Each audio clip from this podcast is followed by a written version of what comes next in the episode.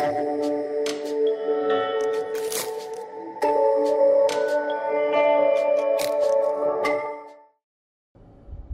Beloved, apa kabar? Senang kembali berjumpa dengan Anda di kesempatan saat ini. Kita memasuki bulan yang terakhir dari tahun 2020, bulan Desember. Kalau kita memasuki bulan Desember, ingatan kita langsung kepada Christmas.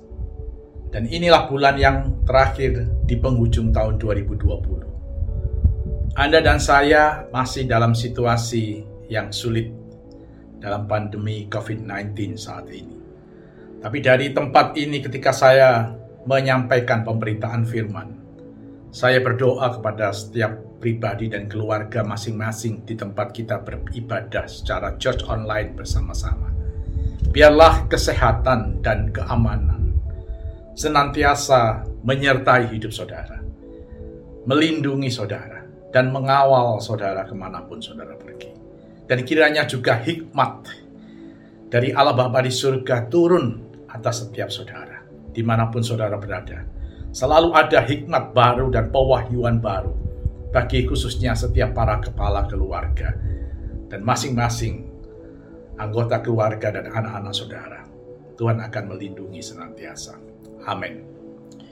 Kita memasuki satu tema bulan ini dengan judul advancing.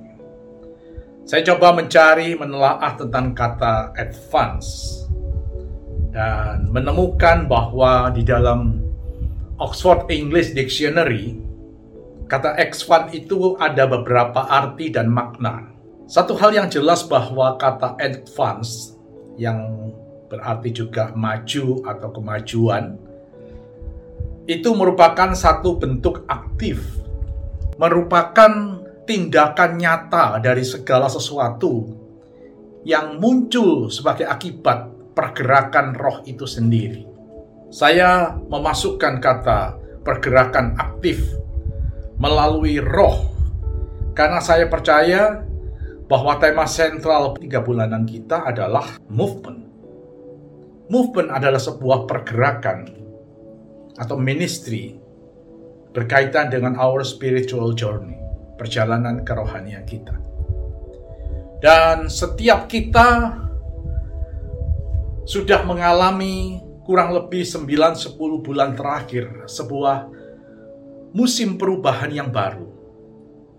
Saya tidak perlu panjang lebar untuk menjelaskan musim perubahan yang bagaimana, tetapi saudara pasti sudah mengerti bahwa ada banyak perubahan yang terjadi di sekitar kita dalam bulan-bulan ke belakang, 9-10 bulan terakhir. Dan kita belum tahu secara pasti berapa lama lagi kita akan memasuki musim perubahan ini.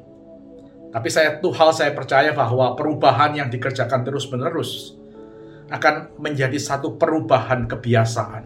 Dan perubahan kebiasaan yang diulang-ulangi akan merupakan satu habit dan habit yang dilakukan, dilakukan, dilakukan sampai dengan 90 hari, bahkan sampai dengan 100 eh, hari ke depan, maka habit itu akan menimbulkan atau merupakan menjadi sebuah kultur, culture, atau budaya yang kita akan alami sebagai sesuatu perubahan yang betul-betul nyata dan kita sulit untuk kembali lagi kepada cara-cara yang lama dulu. Saya melihat ini menandai sebuah perubahan yang akan menjadi sangat radikal. Bahkan saya berani berkata a new civilization. Akan ada satu perubahan uh, era, perubahan zaman di mana khususnya kepada generasi yang muda, generasi-generasi muda akan menempati satu porsi-porsi dalam baik dalam usaha pekerjaan, dalam tanggung jawab, dalam ministry, di tahun-tahun yang akan datang ke depan ini terjadi satu perubahan yang sangat signifikan.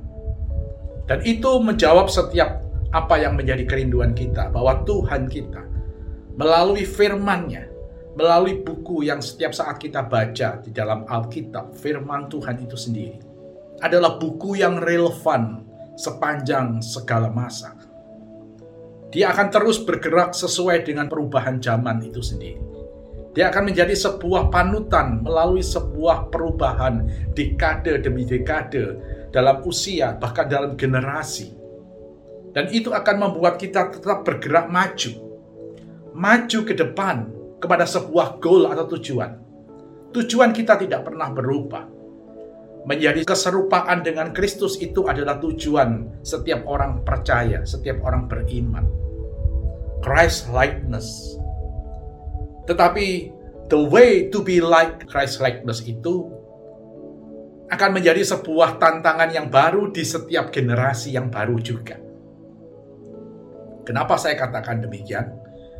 Karena selama beberapa bulan belakangan ini tetap tidak ada satu perubahan apa pun bahwa sesuai dengan peraturan pemerintah yang boleh datang di dalam ibadah kalau dilakukan on-site itu adalah usia 18 sampai dengan 59 tahun. Artinya orang-orang yang seusia dengan saya, 60 plus ini, Anda secara peraturan pemerintah dilarang untuk ada dalam ibadah on-site.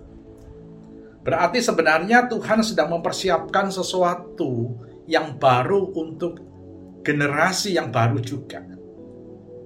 Mari kita lihat tentang arti kata advancing. Yang pertama saya temukan dalam Oxford English Dictionary menyebutkan arti kata tersebut adalah move forwards in purposeful way.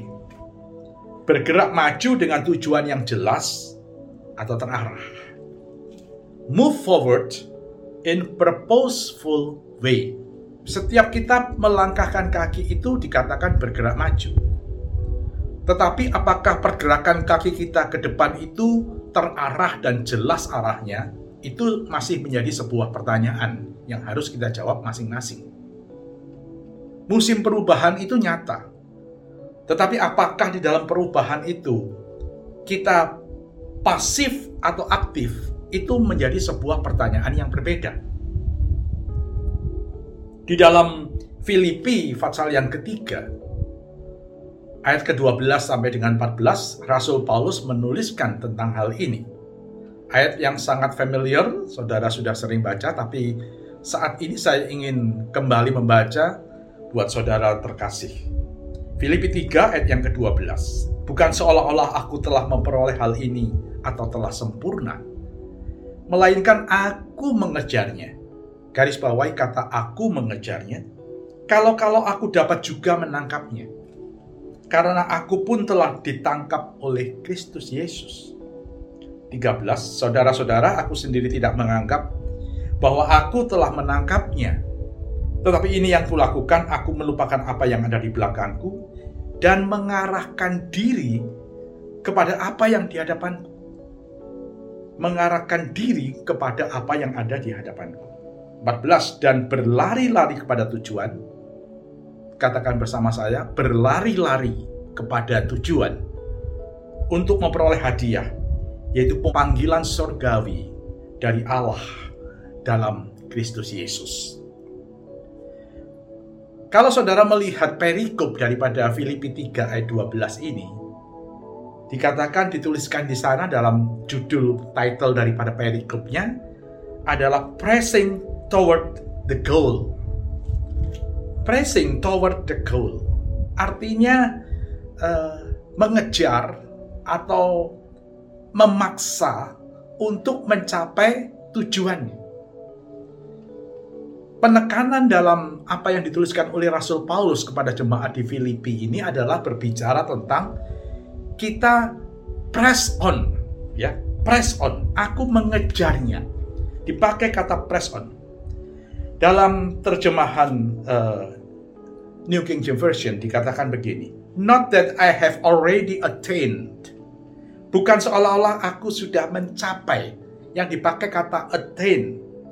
Lambano dalam bahasa Yunani. Yang artinya tercapai. Attain itu lebih berbicara tentang posisi saudara saat ini. Apa yang sudah saudara capai sampai hari ini? Atau apa yang telah saudara terima saat ini? Setinggi apa sebuah bangunan itu berdiri? Setinggi apa sebuah pohon kelapa itu tumbuh? itu attain, kata attain itu dipakai untuk sebuah pencapaian-pencapaian tertentu. Already attain or am already perfected. Or I'm already apakah aku sudah masuk dalam perfected teleio dalam bahasa Yunani yang dipakai untuk kata perfected kedewasaan. But I press on. Saudara, mari kita melihat sebuah gambaran tentang dua kata ini. Kata attain, lambano, yang berarti pencapaian, atau kata uh, perfect, atau sempurna, atau kedewasaan, teleios, dalam bahasa Yunani. Ternyata Rasul Paulus menggunakan dua kata ini untuk sebuah kata yang menunjukkan kepada kita sebuah level ketinggian tertentu. Kita tidak bisa hanya mencapai sesuatu saja, attain something, tanpa kita perfect, tanpa kita dewasa. Atau kata dewasa dipakai tanpa kita juga tidak mencapai sesuatu. Tapi dua kata ini dipakai untuk Rasul Paulus untuk menggambarkan bahwa saudara dan saya layak untuk mendapatkan sesuatu dari apa yang saudara kerjakan. Tapi bersamaan dengan itu, karakter kedewasaan itu harus dimiliki oleh setiap orang yang sudah mencapai kedewasaan tertentu atau posisi tertentu tadi. Saudara harus memiliki kedua hal ini di dalam satu posisi yang tertentu saat ini di mana pun saudara berada, ketika engkau mendengarkan firman ini, mari kita melihat kepada diri kita. Mungkin kita sudah mencapai satu porsi tertentu kedudukan yang tinggi, entah di dalam uh, karir bisnis saudara sebagai entrepreneur, ataukah di dalam ministry yang saudara kelola saat ini yang Tuhan percayakan. Tapi tanpa dua kata yang digabung menjadi satu, maka itu adalah sebuah ketimpangan Kenapa demikian? Karena Rasul Paulus melanjutkan dalam kalimat begini. But I press on that I may lay hold of that work for which Christ Jesus had also laid hold of me. Tetapi aku mengejarnya, aku memaksa untuk dapatkan kedua itu karena Kristus sudah terlebih dahulu menangkap aku. Meletakkan semuanya itu bagi aku. Itulah yang dikatakan Rasul Paulus untuk menggambarkan keadaan kita hari-hari ini. Seringkali kita ini terlena di dalam sebuah posisi yang serba tidak jelas ketika saudara mengalami sebuah tekanan dan saudara menganggap bahwa ah sudahlah kan cukup saat ini saya sudah cukup saya sudah mampu untuk memenuhi semua kebutuhan. Atau bahkan saudara berkata, aku masih memerlukan. Kalau saudara berkata, aku masih memerlukan, maka itu akan keluar sebenarnya. Itu seperti press on, memaksa. Saudara tahu kalau buah zaitun, buah zaitun itu baru bisa berfungsi menjadi minyak zaitun kalau dia dipres sedemikian rupa dengan alat itu sehingga buah zaitun itu bijinya hancur. Kemudian dari hancurnya buah zaitun itu baru minyaknya keluar. Minyak itulah yang bisa dinikmati dan dipakai untuk menjadi kebutuhan kita sehari-hari. Saudara yang kasih, kata press on atau dioko dalam bahasa Yunani itu berarti dua, ada dua arti di situ. One who is in race runs swiftly to reach the goal. Seseorang yang ada di dalam perlombaan yang betul-betul berusaha keras untuk mencapai tujuan. Jadi bukan di luar gelanggang perlombaan, tapi ada di dalam sebuah perlombaan to reach the goal. Swiftly to reach the goal. Yang berusaha dengan maksimal, dengan keras, dengan sepenuh tenaga, sekuat daya to reach the goal, untuk mencapai sebuah tujuan. Dan yang kedua, arti kata daripada dioko atau press on atau mengejar itu adalah to pursue. To pursue itu adalah mengejar. Ini menunjukkan kepada kita bahwa uh, kata move forward in a purposeful way adalah sesuatu yang memang Tuhan taruh di dalam diri kita untuk kita bersama-sama tidak pernah menjadi pribadi yang terlena. Saya suka hari-hari ini melihat sebuah perkembangan yang luar biasa. Saya mau berkata bahwa uh, ada banyak talenta-talenta yang muncul di tengah-tengah kita di situasi pandemi. Saya bersyukur kepada Tuhan untuk setiap anak-anak kami di Rock Samarinda. Mereka di tengah situasi yang pandemi, dalam kurang lebih 9-10 bulan ini, mampu menciptakan pujian demi pujian baru. Ya, di bawah tekanan-tekanan situasi yang sulit, muncul ucapan syukur kepada Tuhan melalui pujian-pujian baru yang dirilis dikarang oleh anak-anak dari worship team di Rock Samarinda dan menjadi sesuatu yang indah ketika kita nyanyikan bersama. Saya mengucap syukur kepada Tuhan untuk kasih karunia Tuhan bagi anak-anak saya yang ada di Samarinda. Di tengah segala tekanan, sesuatu yang press on, sesuatu yang ditekan, sesuatu yang dipaksa, itu menyebabkan muncul minyak zaitun. Talenta-talenta itu menjadi semakin terasa.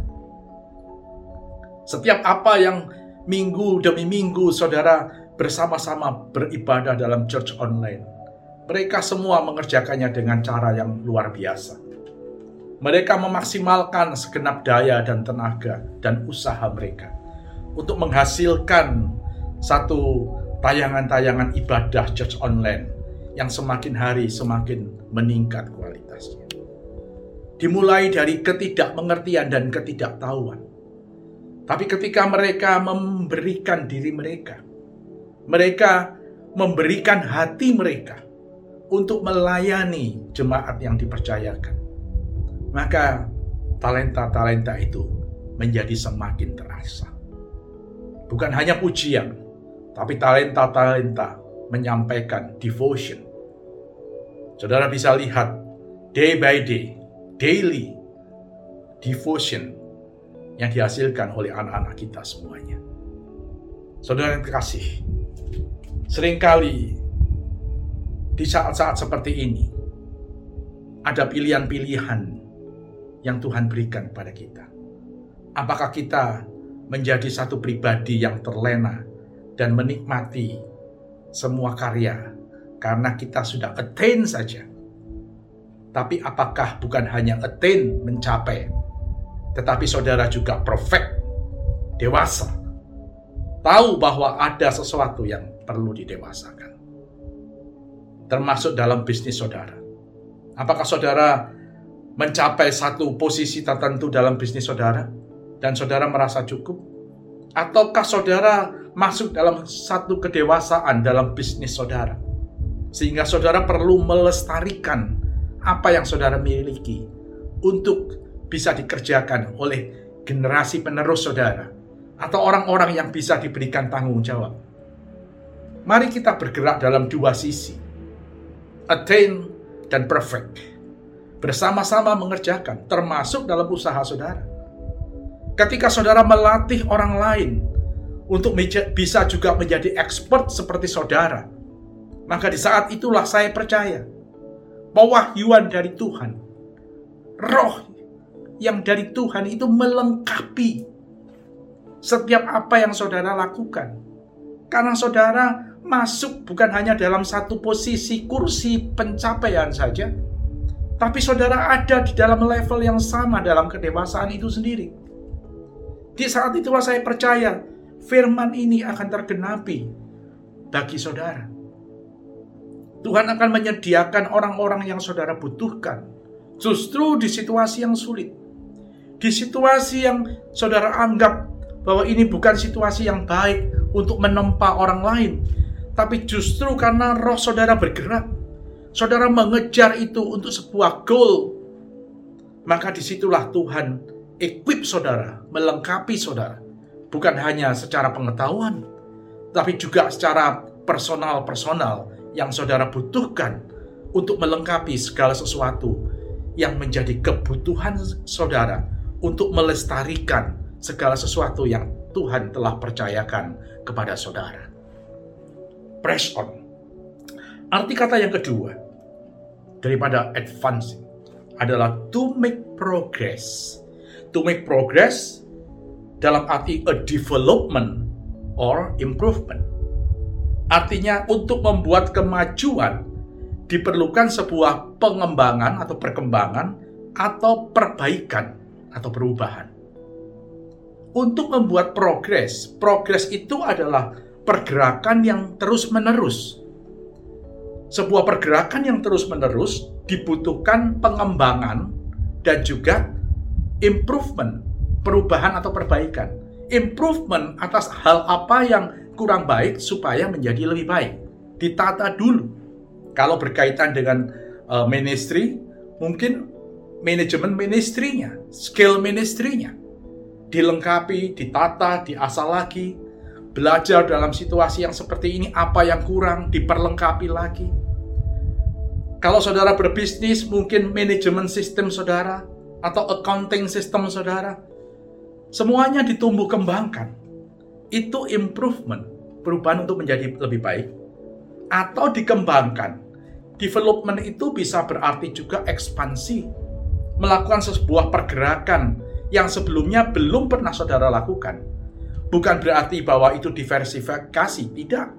Tapi produk yang sama, tiba-tiba saudara mendapatkan jalan. Kalau dahulu misalnya saudara bisa membuka satu tempat, sekarang bisa membuka tiga tempat karena saudara bergerak dan Tuhan melalui pewahyuan-pewahyuan memperlengkapi saudara.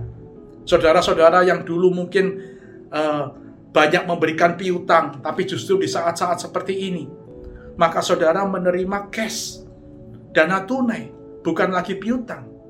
Ada banyak orang yang dalam situasi yang seperti ini kemudian dia membuka diri dan kemudian melakukan perubahan, terjadilah breakthrough terobosan, termasuk mereka yang penggiat-penggiat uh, trading online dan lain sebagainya.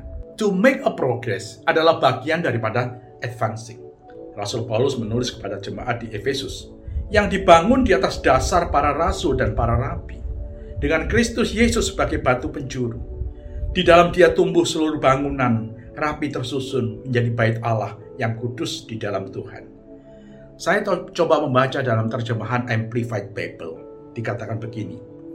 He used the apostle and prophets for the foundation. Tuhan memakai rasul dan nabi untuk membangun fondasi.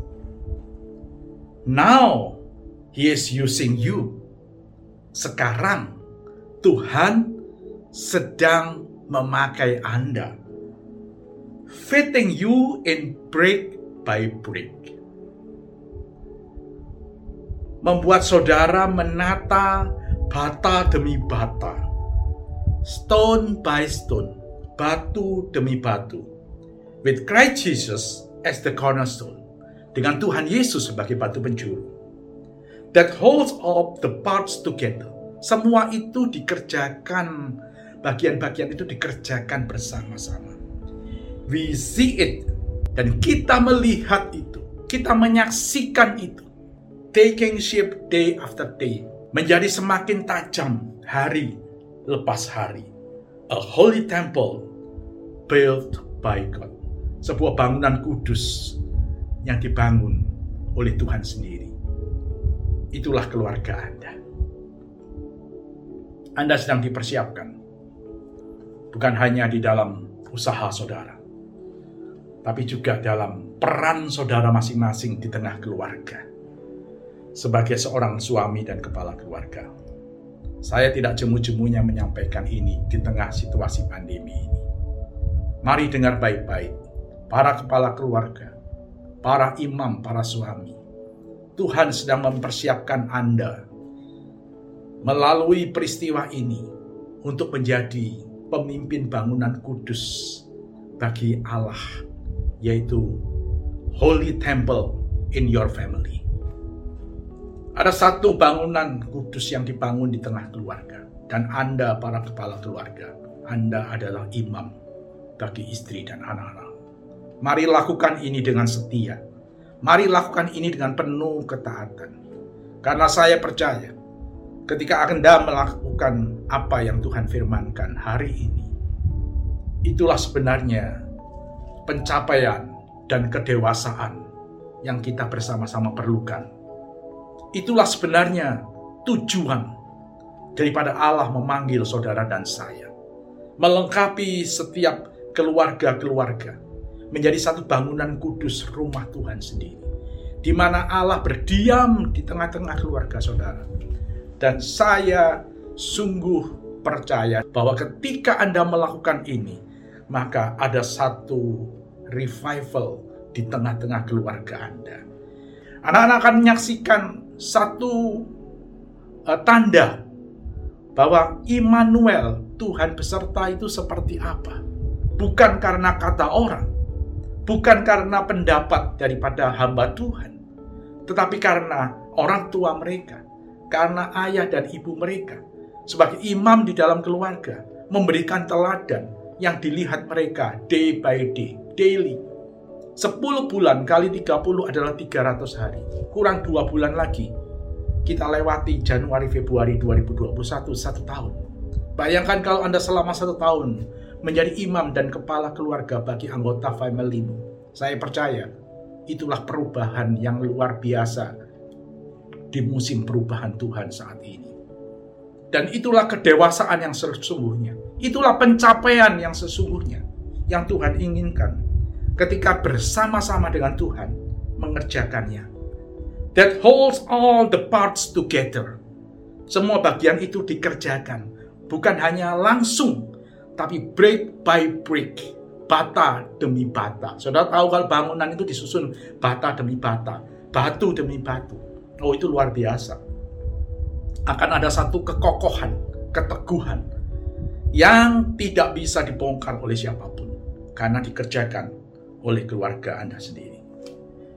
Collaboration of people working together to advance their social, political, or ideas. Kerjasama ini di dalam keluarga ini akan menghasilkan satu hal kebersamaan yang advance, maju, lanjut dalam bidang-bidang politik, dalam bidang-bidang uh, sosial, dalam bidang-bidang juga ide-ide dan sebagainya dan lain sebagainya.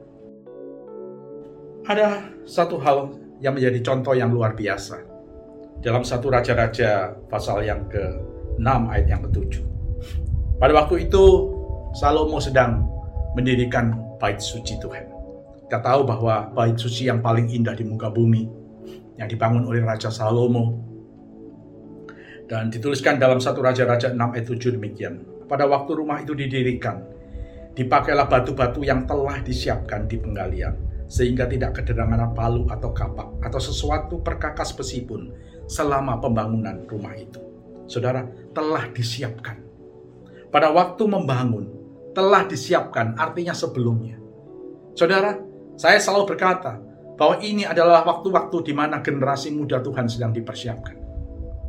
Saya tahu bahwa eh, pergerakan ini akan berkelanjutan. Ada progres-progres yang luar biasa, khususnya bagi generasi muda Inilah masa-masa peralihan yang sesungguhnya yang Tuhan sedang kerjakan dan akan melanda kepada a new generation baik itu di dalam bisnis, usaha, pelayanan dan apa pun yang ada di muka bumi ini.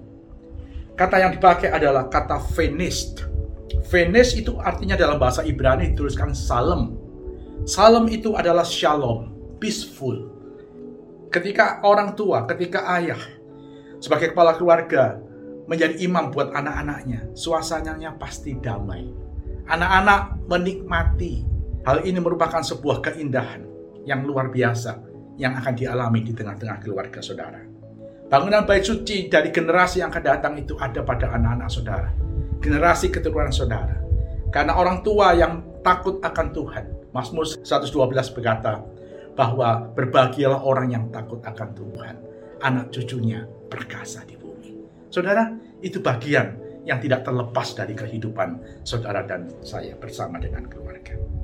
Dan saya percaya bahwa ketika kita melakukannya, maka kita ada di dalam perlombaan yang sesungguhnya. Ada satu yang sangat indah yang saya sangat suka. Saya melihat sebuah contoh. Saya kebetulan sangat suka kepada uh, MotoGP, salah satu olahraga yang saya ikuti setiap saat di televisi ketika ada siaran. Mulai sejak uh, tahun 2000 sekian, zaman waktu itu masih jaya-jayanya Valentino Rossi, VR dengan motor nomor 46, 46. Saudara saya melihat sebuah uh, legenda dari seorang Valentino Rossi yang luar biasa. Dia bukan hanya seorang juara, sekali juara dunia motor uh, kelas 125 cc dan satu kali juara dunia di kelas 250 cc dan 8 kali motor GP atau 500 cc 10 kali juara dunia di tiga kelas berbeda, satu pencapaian yang luar biasa. Tapi tidak hanya berhenti sampai itu saja. Tahun 2000 dia mulai bertarung dalam arena balap motor. Sekarang sudah 20 tahun, tahun yang ke-20, usianya 41 tahun, Saudara. Ada hal yang luar biasa yang saya lihat dari seorang Valentino Rossi. Bagaimana dia uh, mendedikasikan hidupnya dan melahirkan murid-murid yang luar biasa. Ada delapan orang muridnya yang luar biasa yang bersama-sama dengan dia di sirkuit di motor 3, kemudian motor 2 dan motor GP. 8 orang. Di antara delapan itu tiga orang sudah meninggalkan dia dan dia tidak mencari penggantinya. Sekarang tersisa lima orang. Di antara lima orang itu, ada dua yang hari ini ada di dalam satu race setiap saat dia bertarung dan berlomba di dalam MotoGP. Namanya, ya saya tahu muridnya, Morbidelli dan Bagnania. Dua orang ini adalah murid langsung, khususnya Morbidelli adalah murid langsung daripada Valentino Rossi. Dan Valentino Rossi bertarung dalam satu race yang sama dengan murid-muridnya ini. Dan kita melihat bahwa ketika Morbidelli uh, naik ke pentas podium dalam kemenangan, sementara Valentino Rossi tidak. Tidak ada sesuatu yang yang berubah di situ. Tetap Morbidelli itu adalah murid Valentino Rossi.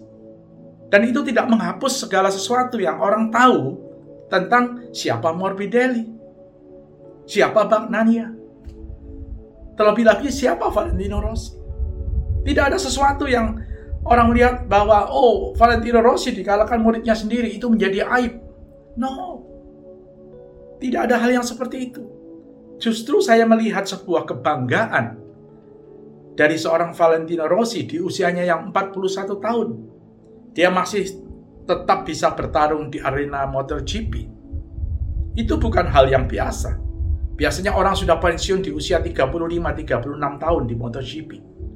Tapi Valentino Rossi sampai di usia 41 tahun dia tetap eksis. Justru dia bisa mengawal murid-muridnya ini, dua orang ini di MotoGP. Dan beberapa kali Morbidelli juara tiga, juara dua.